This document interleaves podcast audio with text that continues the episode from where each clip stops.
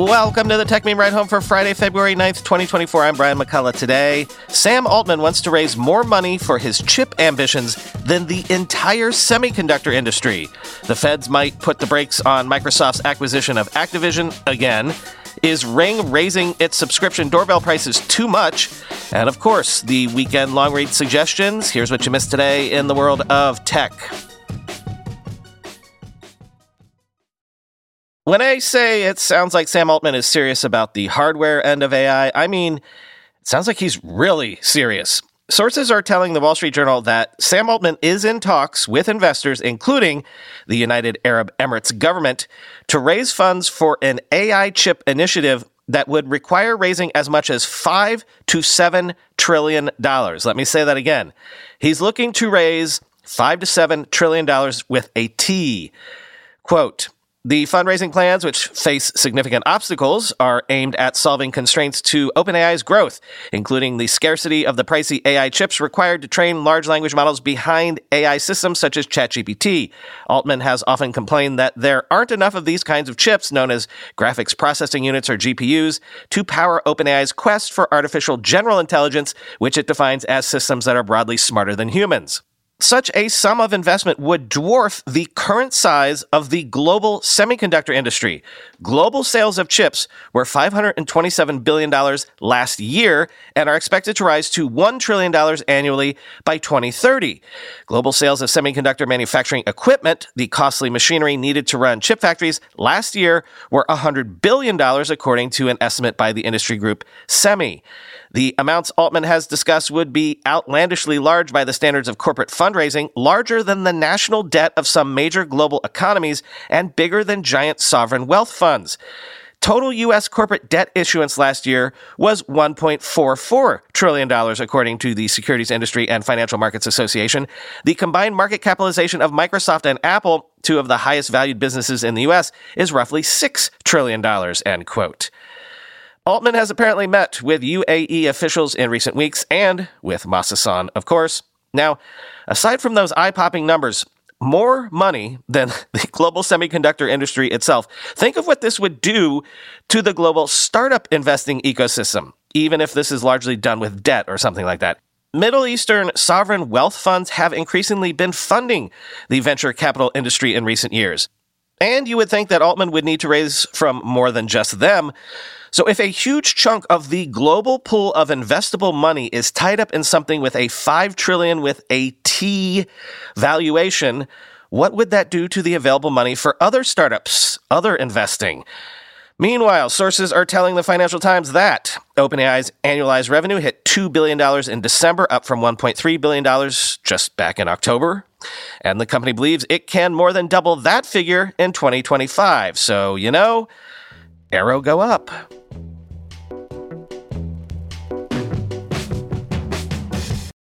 Hot on the heels of that, Reuters says that NVIDIA plans to build a whole new business unit focused on designing custom chips, including AI chips, for cloud companies. Custom chips are already a $30 billion market.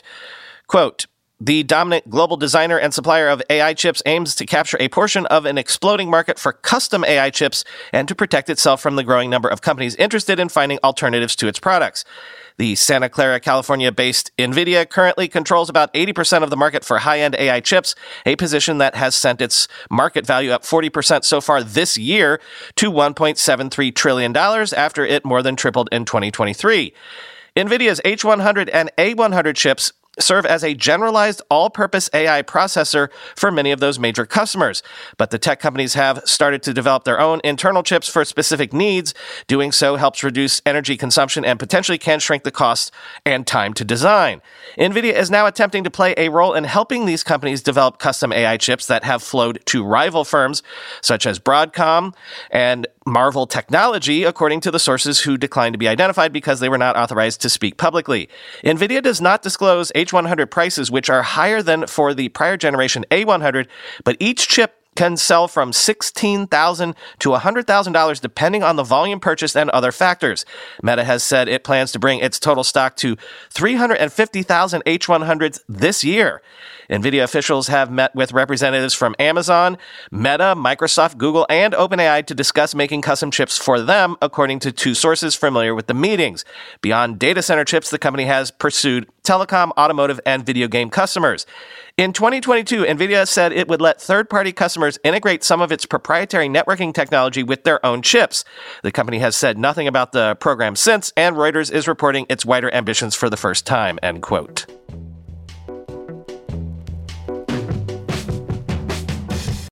Meanwhile, remember that $1.5 billion investment Disney made in Epic Games? We have more details on that. Disney's investment will give it a 9% stake in Epic at a valuation of $22.5 billion, which is down around 29% from Epic's 2022 valuation of $31.5 billion, quoting the information. The equity deal is part of a multi-year project for the two companies to create, quote, an all-new, open, persistent, and social universe that will bring Disney stories and experiences to life, interoperating with Fortnite, Epic said in a press release.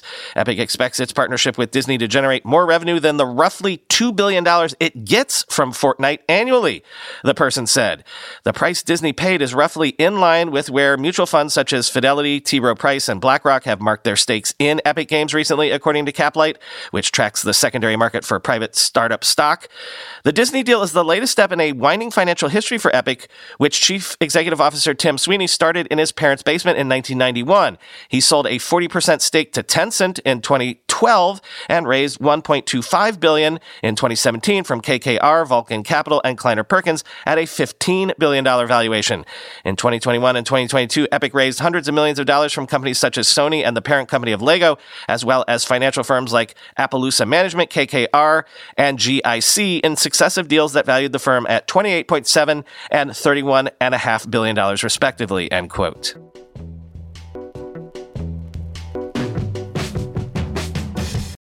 Bit of a speed bump here. Word came down yesterday that the FTC is seeking a pause in Microsoft's Activision Blizzard acquisition. Why? Because a couple weeks ago, Microsoft announced plans to lay off around 1,900 workers at both Activision and its Xbox unit, and the FTC is arguing those layoffs contradict Microsoft's prior claims about running Activision as a separate business. But Microsoft immediately responded in court by saying Activision had planned layoffs before the merger, quoting Bloomberg. In its letter, Microsoft said that while some of the layoffs relate to overlap between its existing staff and Activision, the company continues to operate its newly acquired unit in such a way that it could be spun off if later required to by the court. Quote, consistent with broader trends in the gaming industry, Activision was already planning on eliminating a significant number of jobs while still operating as an independent company, Microsoft told a federal appeals court in San Francisco. The recent announcement thus cannot be attributed fully to the merger, end quote. I mean, they do have a point considering the layoff bloodbath in the gaming industry in recent months, but we'll see if the feds buy that.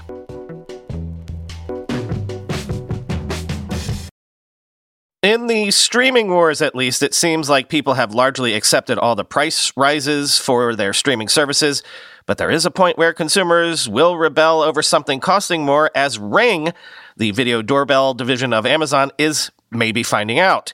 Ring customers are all over the internet right now complaining vociferously about a huge price hike coming next month, quoting the BBC. After buying the devices, customers can pay a subscription to store footage in the cloud, download clips, and get discounted products.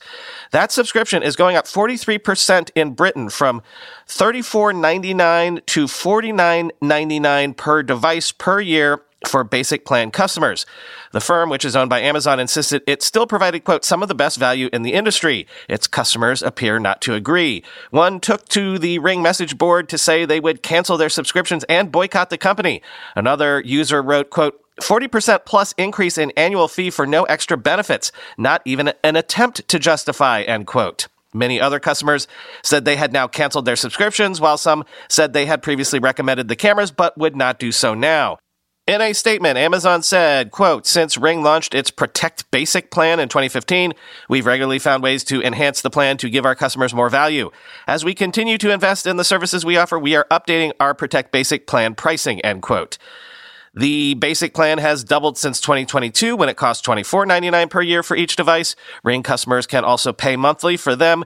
Charges are increasing from $3.49 to $4.99 a month, end quote. The Verge says that here in the U.S., the price is going up 25%, $4.99 monthly or $49.99 yearly to subscribe to the Ring Protect Basic Plan, an increase of $1 a month or $10 a year.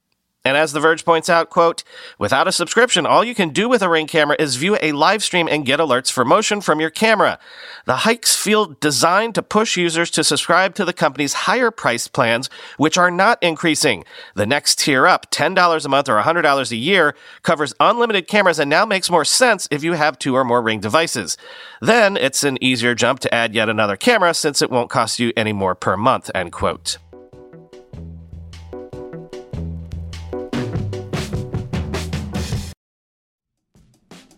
Did you know that even if you have a 401k for retirement, you can still have an IRA? Robinhood has the only IRA that gives you a 3% boost on every dollar you contribute when you subscribe to Robinhood Gold. Get this. Now through April 30th, Robinhood is even boosting every single dollar you transfer in from other retirement accounts with a 3% match. That's right, no cap on the 3% match. Robinhood Gold gets you the most for your retirement thanks to their IRA with a 3% match. This offer is good through April 30th. Get started at robinhood.com/boost. Subscription fees apply, and now for some legal info. Claim as of Q1 2024 validated by Radius Global Market Research. Investing involves risk, including loss. Limitations apply to IRAs and 401ks. 3% match requires Robinhood Gold for 1 year from the date of the first 3% match. Must keep Robinhood IRA for 5 years. The 3% matching on transfers is subject to specific terms and conditions. Robinhood IRA available to U.S. customers in good standing. We're being sponsored today by a company on a product that longtime listeners know I have used for years and cannot live or at least work without it. 1Password. 1Password combines industry-leading security with award-winning design to bring private, secure, and user-friendly password management to everyone.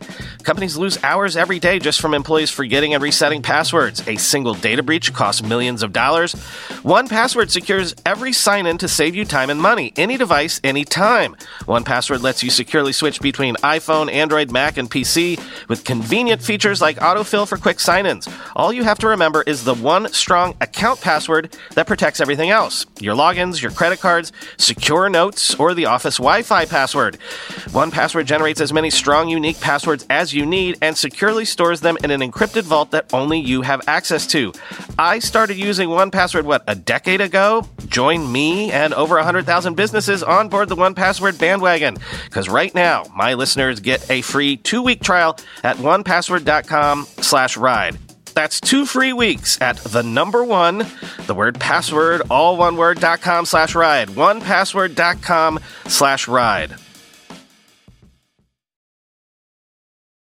Lots of weird funding and finance news today, and we already mentioned Masa-san briefly, but hey, SoftBank seems to be bouncing back. They reported net profit of $6.4 billion in its most recent quarter after 4 quarters of losses, lifted by a T-Mobile U.S. shares windfall. The Vision Fund unit reported a $2.85 billion gain, and that looks like it could be significantly more, because remember, SoftBank used to own ARM. Then they took ARM public recently. It's a publicly traded company now, reporting earnings, and ARM earnings are good. ARM stock closed 47.89% higher after issuing a strong profit forecast, adding around $38 billion to its market cap. Now, here's the thing. More than $34 billion of that will accrue to SoftBank because SoftBank still owns 90% of ARM. Quoting CNBC, acquired by Masayoshi Son SoftBank in 2016 for $32 billion, ARM went public on the NASDAQ in September. The company sold shares at a $51 apiece share price in its IPO, and that was trading above $122 a share on Thursday. Son remains chairman of the company, and he's joined on the board by SoftBank's Ron Fisher. Because of SoftBank's overwhelming control of the stock, ARM shares remain thinly traded compared to other large-cap companies.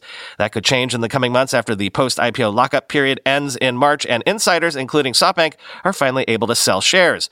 SoftBank's flagship tech investment arm had a rough time in the fiscal year that ended in March last year, posting a record loss of around $32 billion amid a slump in tech stock prices and the souring of some of the business's bets in China.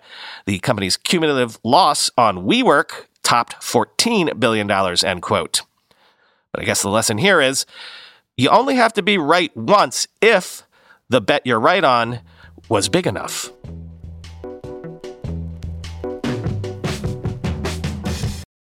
Time for the Week on Long Read Suggestions, and this week there's only one, but it comes in two parts. You might have heard researchers recently used AI to read the Herculaneum papyri charred in AD 79 by Mount Vesuvius's eruption. And if they are successful in reading this trove of documents, it could potentially rewrite key parts of ancient world history. And there's a tech angle to this. You might know Nat Friedman as one of the most prominent investors of this AI era, also the former CEO of GitHub. Turns out Nat personally funded the research that led to this breakthrough. Quoting Bloomberg, "The Herculaneum papyri are a collection of scrolls whose status among classicists approaches the mythical. The scrolls were buried inside an Italian countryside villa by the same volcanic eruption in 79 AD that froze Pompeii in time. To date, only about 800 have been recovered from the small portion of the villa that's been excavated. But it's thought that the villa, which historians believe belonged to Julius Caesar's prosperous father-in-law, had a huge library that could contain thousands or even tens of thousands more. Such a haul would represent the largest collection of ancient texts ever discovered, and the conventional wisdom among scholars is that it would multiply our supply of ancient Greek and Roman poetry, plays, and philosophy by many fold. High on their wish lists are works by the likes of Sappho and Sophocles, but some say it's easy to imagine fresh revelations about the earliest years of Christianity as well. The reason we don't know exactly what's in the Herculaneum papyri is, you know, volcano. The scrolls were preserved by the voluminous amount of superhot mud and debris that surrounded them, but the knock-on effects of Mount Vesuvius charred them beyond recognition. The ones that have been excavated look like leftover logs in a doused campfire. People have spent hundreds of years trying to unroll them, sometimes carefully, sometimes not. And the scrolls are brittle. Even the most meticulous attempts at unrolling have tended to end badly, with them crumbling into ashy pieces. In recent years, efforts have been made to create high-resolution 3D scans of the scrolls' interiors, the idea being to unspool them virtually. This work, though, has often been more tantalizing than revelatory. Scholars have been able to glimpse only snippets of the scroll's innards and hints of ink on the papyrus. Some experts have sworn they could see letters in the scans, but consensus proved elusive, and scanning the entire cache is logistically difficult and prohibitively expensive for all but the deepest-pocketed patrons. Anything on the order of words or paragraphs has long remained a mystery. But Nat Friedman wasn't your average Rome-loving dad. He was the chief executive officer of GitHub, the massive software development platform that Microsoft acquired in 2018. Within GitHub, Friedman had been developing one of the first coding assistants powered by artificial intelligence, and he'd seen the rising power of AI firsthand. He had a hunch that AI algorithms might be able to find patterns in the scroll images that humans had missed. After studying the problem for some time and ingratiating himself with the classics community, Friedman, who's left GitHub to become an AI-focused investor, decided to start a contest. Last year, he launched the Vesuvius Challenge, offering $1 million in prizes to people who could develop AI software capable of reading 4 passages from a single scroll. Maybe there was obvious stuff no one had tried, he recalls thinking. My life has validated this notion again and again, end quote. As the months ticked by, it became clear that Friedman's hunch was a good one. Contestants from around the world, many of them 20-somethings with computer science backgrounds, developed new techniques for taking the 3D scans and flattening them into more readable sheets. Some appeared to find letters, then words. They swapped messages about their work and progress on a Discord chat, as the often much older classicists sometimes looked on in hopeful awe and sometimes slagged off the amateur historians. On February 5th, Friedman and his academic partner, Brent Seals, a computer science professor and scroll expert, planned to reveal that a group of contestants has delivered transcriptions of many more than 4 passages from one of the scrolls. While it's too early to draw any sweeping conclusions from this bit of work, Friedman says he's confident that the same techniques will deliver far more of the scroll's contents. My goal, he says, is to unlock all of them, end quote. Well, as mentioned, they did on Monday reveal the details of the first scrolls to be read, and the final link in the show notes is to a National Geographic article about that.